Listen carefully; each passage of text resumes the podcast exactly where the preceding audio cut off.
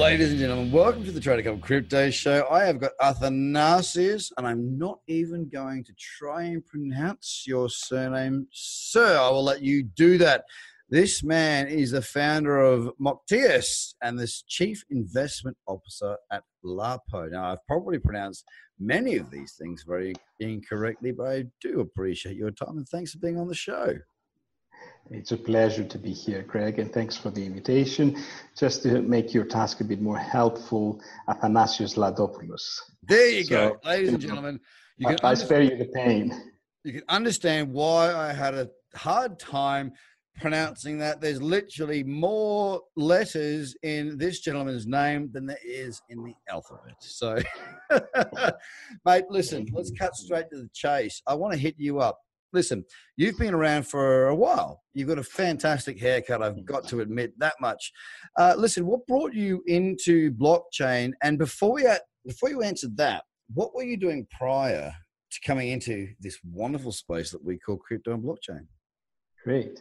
Well, my career is in um, it was in finance and is still in finance, so to speak. Um, I started as an investment analyst with Abu Dhabi Investment Authority, which is one of the largest investors in the world. Mm. And then uh, my career involved to join Lazard Capital Market as the youngest director. Um, and subsequently to move into the hedge fund industry until the time where I set up my own hedge fund and subsequently I sold it uh, to another outfit. Um, during that time, I got um, very excited from the aspect of technology, education, and finance. This, um, this is a marriage of three um, distinct but equally very important elements of our society.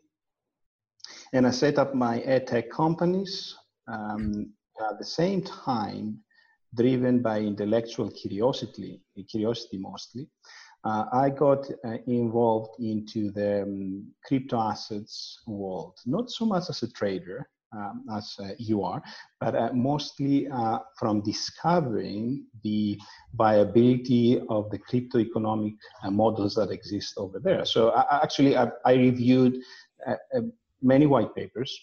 Yep. And tried to understand and make sense uh, of the way companies were seeing um, the, the, new uh, technology and the uh, business models they were bringing forward, and uh, how does that make sense in the society? Can it can really make an impact? Can can can it change the world? And uh, is it possible to survive through a, a tough time? And that intellectual curiosity uh, moved to the next stage after identifying a problem where I thought. Um, quite a few of these white papers. Um, we're not really addressing a problem. We're giving a very surface, uh, veneer solution rather than addressing the cause of the problems. Um, I, I, I, went, uh, I went back to the drawing board and I developed my own um, crypto uh, econometric model to create value. And if you like, I can give you an example. Most of the people speak about volatility as the main cause of uh, lack of adoption from the cryptocurrencies. Um, however, they forget that volatility is a symptom. Yeah. And the cause is underneath lack of value creation, for example, a fundamental value creation that leads to volatility. And everyone tries, tries to address volatility uh, without thinking of addressing the problem first and that will I- impact the, the volatility itself. So I, I was excited about that. So, um, what's the goal? I mean, obviously you're, you're, involved. You've had a fairly illustrious career to this point. Um, what is your focus? What What's the end goal? What's your vision with what you're working on right now? I have been always um, intrigued by chasing the um, the challenging parts uh, when I started my hedge fund was a director dealings, corporate insiders transactions. So I, developed a pattern to understand the transactions of senior executives when they buy and sell shares in their own companies. Mm-hmm. Uh, and that was quite challenging. I, and I started from the winter bal- balcony, um, as the story goes, uh, bef- before it became what it became. Uh, equally, when um, when I came into the crypto world, I realized that the potential exists there to create a universal currency. something that we rival fiat currencies. But the, the way the existing cryptocurrencies were set up could not meet that expectation. So I embarked in this challenging um, um, target and vision, I suppose, to um, build this this um, um, utility and then subsequently uh, currency that will serve the world. And I joined Lapo.io because of the the team has got a, um, it's an open-minded uh, team, and they have a promising uh, platform, a fintech company, and the idea behind it is that um, uh, pretty soon we'll be able to launch uh, uh, that service to the world because it's a service to the world. I mean, the implications are humongous if, if it is successful, and it will affect um, economies. It can affect economies, but also on the bottom line of the pyramid, it will affect people's lives. Hmm. Okay. So, look, I suppose the whole um, evangelical side of crypto is a wonderful thing to talk about, right? We, you know, everyone does. Uh, taking the power back and you know banks if we actually look at banks and governments i mean i'm here in australia and we have some serious issues right now on our plate and we have an election coming up in a month uh, for our leader uh, we have horrible infighting uh, whereby the uh, the party decides who's the leader as opposed to the people. There's a lot of issues uh, in Australian politics, and that has been dominant for the last 10 years or so. We actually have a world record here for the most leaders in a period of time. We continue to uh, have a shocker, as we would say in Australia. Now, when it comes to cryptocurrency, we look at this space as something that is for uh, for the people to help us to regain a certain amount of control and to give us our own freedom. Now, what do you think of the hurdles based on your philosophy? What do you think are the major hurdles to us actually achieving a cryptocurrency or multiple cryptocurrencies that are actually used as currencies? And I, will I'll go on from there. If we look at Facebook, if we look at um, Starbucks, it makes perfect sense for these types of companies to have their own currency because they can log who spends what where and they effectively own an entire economy. But looking outside of that, because that's not what cryptocurrency is about, how mm-hmm. do we, what are the issues or what are the hurdles we need to overcome to allow your average Joe on the street to have a benefit from using a cryptocurrency over a fiat currency? Yes. Um, one of the major issues that we need to address is um, scalability and acceptance. Um, in order to have a currency, uh, it's a, a, unit of account, but also a unit of transaction, and that involves transact with another party, one or many other parties. So the other parties should feel confident and comfortable and trust that whatever you transact with as a means of transaction maintain its own value. So that comes back to the same word volatility. A company is unlikely to adopt Bitcoin, for example, because it would have to um, a company has to make sure that it knows what it pays for what it's going to deliver, even down the road, a few months down the road, being supplies or anything like this. But also as an employee, if you get paid with a, a, an instrument, with a currency that it might go 20% up or down, and because you don't know if it's going to go up or down, most likely is you go and spend your money straight away mm. in order to avoid the drawdown, which will affect you paying your rent, for example. Yep. And that's exactly what happens with currencies which depreciate. Employees getting paid and they go and spend their money straight away buying goods and services so they don't suffer the depreciation. It's not too far to see why the adoption hasn't been great because there's no stability. And that brings me to my first initial assumption that Bitcoin was never built to replace or even be placed next to fiat currencies in the long run. It was built to, um, let's say, um, because we don't like the system or the, the, the crypto alternative. Yes, yes. Uh, they, they, didn't like the banking system or whatever, uh, and, and, they conversed and created a very strong uh, uh, instrument that it, it, would allow them to transact. But in order to go global and scale, you need the trust and stability. Mm. And only an instrument that provides stability could approximate or become identical or better fiat currency. And when I say stability, here is, I, I think, where um, a lot of the, the magic rests. Stability doesn't mean just a stable coin. Because you, when you peg to something like a dollar, a fiat currency, or you peg um, just a, a, commodity, or you peg to a basket of cryptocurrencies, what you do is you take the volatility of one asset and you transfer it to the other. To stabilize it, yeah. To, to stabilize it. But you take the volatility, which means you would move in peg in, with the other asset or currency you, you stabilized. And now I'm going to pose the question to you and your cast and your audience. Um, in in the long run, pegs between countries, because this is where it goes to when you talk about currencies. That don't work. Really done because countries trade goods and services between themselves, and they want to have visibility for the trades they do. So the weakest pegs to the strongest. Mexico pegs to US. Yeah but they trade something.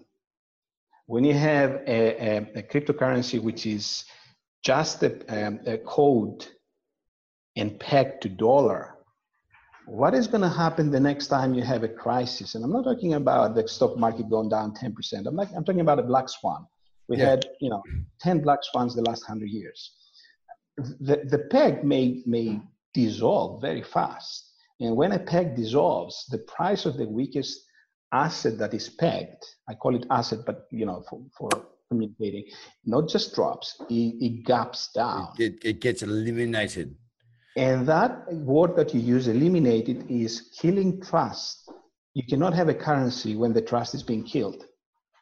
So the way to do to counterfeit that, I suppose, to, to counterfight that is you have to find a way that you preserve the value of the asset or the mm-hmm. currency which is linked to an asset somehow, but also a way to walk away from the one-to-one volatility parity. So you find a way that to peg with something that has got low volatility over the long term, preserves value, which means at least the minimum thing it does is fights off inflation so it doesn't erode your purchasing power because at the end of the day that's what you care not the number mm.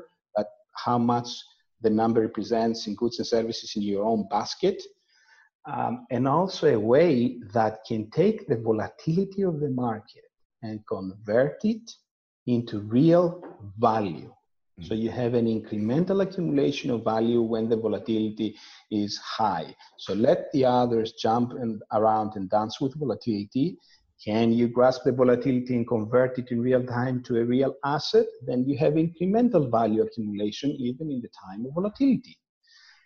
That's a thing where the, the secret sauce uh, rests. And that's the excitement that drove me to come into the crypto world and try to solve that puzzle. And I think I, I have done.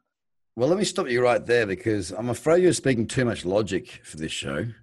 Uh, you are speaking far too much logic right here there's going to be a lot of crypto enthusiasts going, oh, whoa, whoa, whoa, whoa, whoa, whoa. But the fact of the matter is, is that you've what you've just nailed is exactly right. Um, I'm I've been trading for 13 years, and throughout that 13 year period, there was a three year period where the you uh, was two or three years. The euro was pegged to the Swiss, and I know that you're in Switzerland in Crypto mm-hmm. Valley right now. Um, it was pegged at 1.2. Mm-hmm. Now, as a trader of foreign exchange, that was a really simple trade for me. It was as soon as it got within 10 points of 1.2, I had a buy order. That buy order would sit there for months and months and months.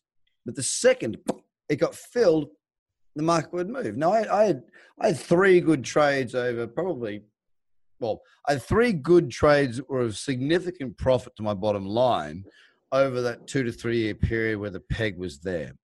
Now, I was under no illusion that the peg would not last because uh, when the peg came in, I, I thought it was a wonderful. Um, we actually spoke within my trading community at the time. We spoke of it and said, look, you know, are the Swiss the smartest people in the world? Because You don't need to go and If, if the Swiss come out and say, look, we're going to peg at 1.2, the franc doesn't need to buy all that currency. You just say the name. You you say the word, and the entire world will peg you to 1.2. So you, the Japanese have done it for, for a long time. They've, they've stimulated their dollar uh, or their yen. Um, sorry, yen. They've stimulated the yen by by buybacks, by purchases, right? Whereas we looked at it and went, well, if they come out and just make a headline and say we're pinning it to 1.2, then they don't need to spend $50 billion to pin that. By good press, they just need to say the word and then it holds. And I'm not sure whether it happened or not. If they did, brilliant. But the bottom line is, is that peg still failed. And I had a six figure loss, high six figure loss. Um, and the only reason I actually made a profit out of that trade, believe it or not, uh, because of the illiquid uh, provider of my account. So I ended up making a few thousand dollars when I was down about 600,000 on that particular trade. Mm. And I have never felt my testicles so close to my tongue uh, in my entire life as, as well. You know, it, it's never a very nice feeling as a trader where you have the majority of your capital sitting in your account because you know what you're good at. You know, I'm a trader. I make money through trading. So, you know, mm-hmm. my money's not sitting in a freaking bank account. My, my money is sitting in trading accounts to the, to a certain limit, and the rest is sitting in term deposits, i.e., because you know there's certain thresholds. But I got that money back, and pegs don't work. They never have. There's never been a single occurrence in the history of finance where a peg has actually worked. And the case of the yen, I've made lots of money off of any government intervention. Typically, if the government intervenes, and this is what they they do it very often, the global economy is far larger than essential economy. So if if uh, the the Japanese did all the time, like they would bolster their uh, their currency, and the second that would happen, the rest of the market would go sell, boof, back down we go. So it was a, it was a sign of easy profit in our space in cryptocurrency because it is still a very small market. I mean, if we look at what 50 million Bitcoin addresses accounts, um, aside from the rest of the stock market trading world, I think it's about one to two percent of the entire. I think it's less than. It's definitely less than two percent of the entire world that invests in stocks and shares and that's not just in your pension funds or your superannuation. It's deciding to invest, right? It, it's a decision to do. The fact is that those people, we have only captured 1% of that. The entire cryptocurrency, crypto asset, blockchain, whatever you want to call it, market is absolutely astronomically huge. So you, right now, are working on blockchain companies, right? So, right. what are you trying to do to capture some of that space right now in the different projects you're working on and what are those projects well uh, right now with lapo um, other than building a platform which is a fintech platform that uh, let's say uh, frankly it, it, it, assume that it goes after paypal services in a way to put some context uh, of the services but more uh, as well issuing its own um, uh, card, great card. Now, um, we embarked uh, in that outrageous concept of building the universal currency. Uh, and it goes beyond the trading concept because if you want to have universal exposure, you need to have something that goes beyond trading and goes into the everyday use. Yes. Um, so people should see it and trust it for the everyday use, which goes beyond I'm trading because I expect the instrument will go up beyond 20, speculation. Exactly, because if you do approach it this way, is great for a trading instrument, for a trading account, for someone who is a trader or an investor in the one percent of the world. Exactly, but it's not for the uh, John and Mary and Chris and uh, Catherine, you know, doing their business.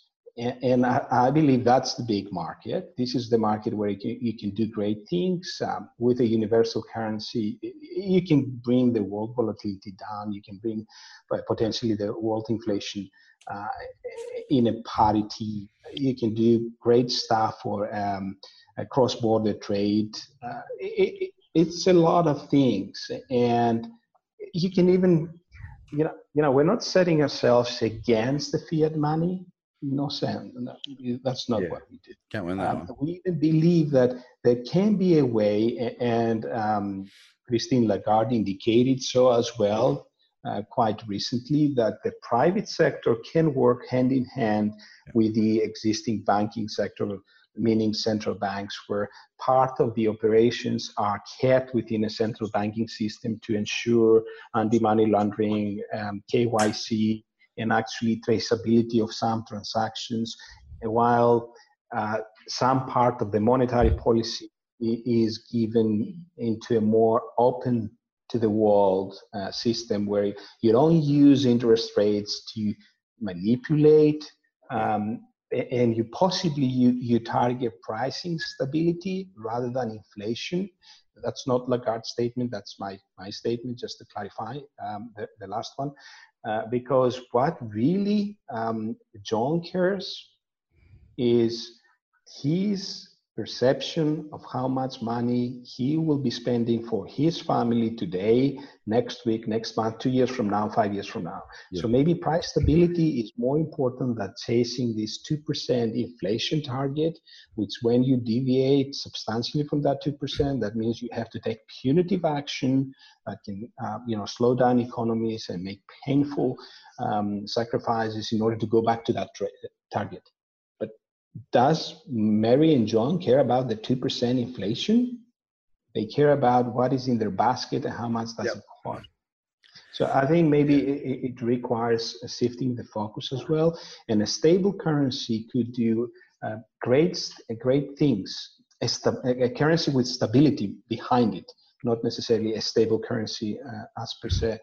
Um, and also central banks can even at times of um, uncertainty uh, use the, the proxy of a, a stable currency to um, uh, let's say this outrageous idea provide funding to the accounts of the you know um, uh, poor, poor, people so to speak to to uh, smoothen the pain of a decline.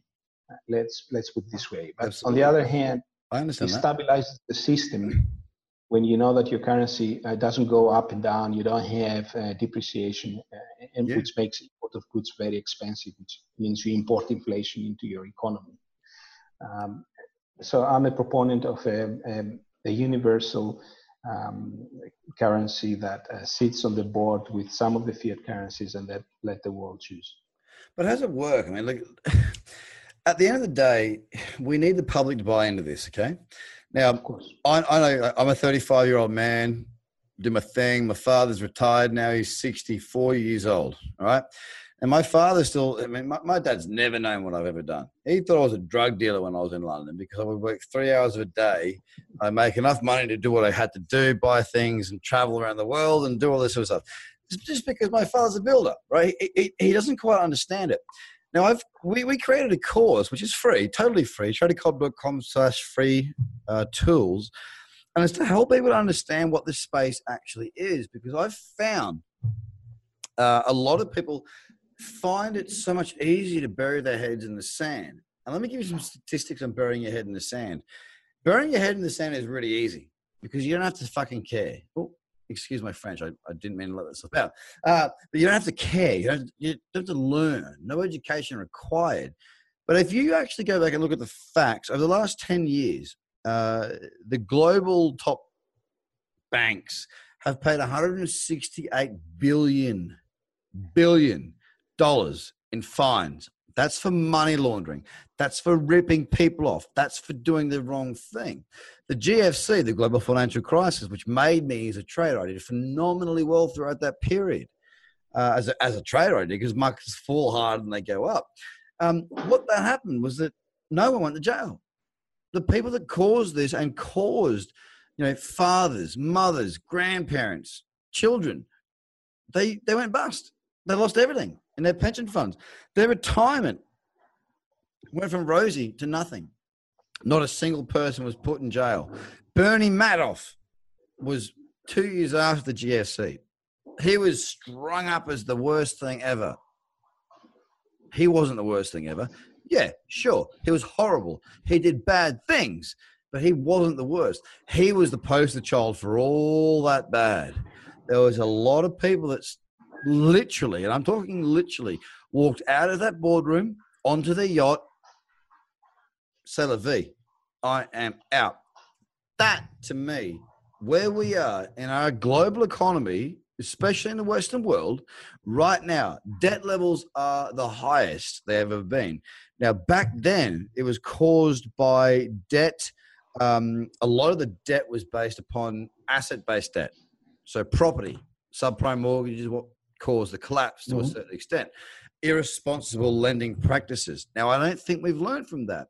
If you look at credit card debts, if you look at personal debts, if you look at the sorts of money that you can get right now without having too much for you, they've packaged it or they've repackaged it in a different way. As we saw in the subprime, the things were being packaged as A's, A plus, A minus, and even S&P, who's a ratings agency, came out and said, "Oh yeah, we made some mistakes there." It seems like a massive corrupt boys and girls club of the higher echelons, right? Now, to wrap that up in a bit of glad wrap and put that to the side, what we have in digital assets, cryptocurrency, and peer to peer is the ability to really avoid that because we are responsible for what we do and how we transact. Now, I see that as the future of our digital asset space, our cryptocurrency, blockchain, whatever you want to bloody well call it. Blockchain's an amazing technology, but the biggest disruptor is the fact that banking has not changed in over 100 years. If there has ever been an industry to be disrupted, there needs to be an Uber. It's the taxi world for the banking sector. I don't know who's going to win. I don't know how it's going to come. And I'm not a Bitcoin maximalist. I'm an investor. I'm a trader. I'm a realist. I don't know if Bitcoin is going to be the global currency, but I tell you what, it sure as hell gives an opportunity for you to actually step outside of the norm and investigate some of the other options available. And the more people that investigate those options, correct, the more understanding they'll have of that. You know what? We don't need this central bank bullshit that is all about you know impoverishing poor people and making the higher levels very very wealthy. That's why I'm here. Yes. Uh, Bitcoin was the, the, the man who opened the man quotation that opened the, the first the door. Pandora's um, box. well, open Pandora's box. The question is, um, would it be standing there a few years down the road? Maybe yes, maybe not. Who knows? I mean, nobody knows. Nobody holds a crystal ball. That's for sure. Um, uh, my call would be that uh, um, it, it, will still be around um, because it has got the first mover advantage at this Absolutely. point. It has created a difference between the, the rest. However, when we reach the tipping point of perception or adoption of cryptocurrency as an alternative currency, not just as a trading instrument, then I think it would be something else that it will take the leadership that will suit better to the uh, common people and the businesses of this world. It will give the certainty, the security, the flexibility, the scalability, the trust, uh, the preservation, the protection. and um, if you want to put it in one word, it will not have that volatility as everyone talks about volatility and I understand up and well, down. Let's put this way. Last uh, question. Uh, last question for you. Last question, right? What would you say? I've got young kids, and I know you have too. What would you be saying to a 12 or 13 year old who asks you about cryptocurrency? If they are uh, sorry, if a 13 year old comes up to you and says, "What's the future of money?" What would your advice be? Well, money is an instrument that is expressed through what we know as a currency, and money has evolved as the society of humans has evolved. Right now, we are in a paper society, a coin society. But um, let's throw the ball a few steps even further. Do it. If we believe that um, we will be a, a, very strong race and uh, at some point we will also conquer the moon and Mars and whatever it is, I find it unlikely that you will travel to that places or they will travel in some generations carrying paper money and coins. So, in other words, um, it's an instrument that it would if it hasn't already, is very close to concluding its life cycle and will be replaced by something else. And most likely, the something else is a digital instrument.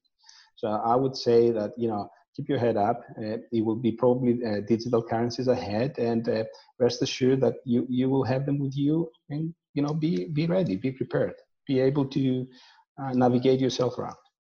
Keep an open mind. Keep educating. Keep reading, and keep smart. Mate, exactly. listen, I want to allow the viewers and listeners to find more information about what you are doing. So, where would they find that information? They can join the, they can go to the company uh, website, uh, www.lapo, L-A-P-O, or they can find me in LinkedIn. L-A-P-O dot I-O? Yes. L-A-P-O dot I-O. Ladies and gentlemen, it's been an absolute pleasure having the man with the longest name in the world, Athanasios Ladopoulos. That's correct. Is that right? Yes, indeed. All right, my man.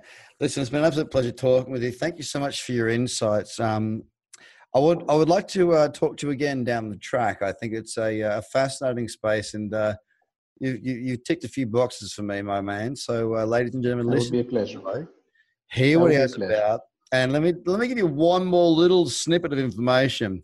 This gentleman that I've been speaking to for the last 20 odd minutes had his first business at seven years old. I had my first at six years old. We did very similar things. We are cut from the same goddamn cloth. So if you like a bald man with a good smile, this is the man you got to listen to as well. We are much the same people. It's been an absolute pleasure having you on the show. Thank you so Great much for your time. Ladies and gentlemen, Tradikov here. Have a fantastic evening, day, morning, wherever you are. See you soon, Greg. Thank you very much. Bye for now.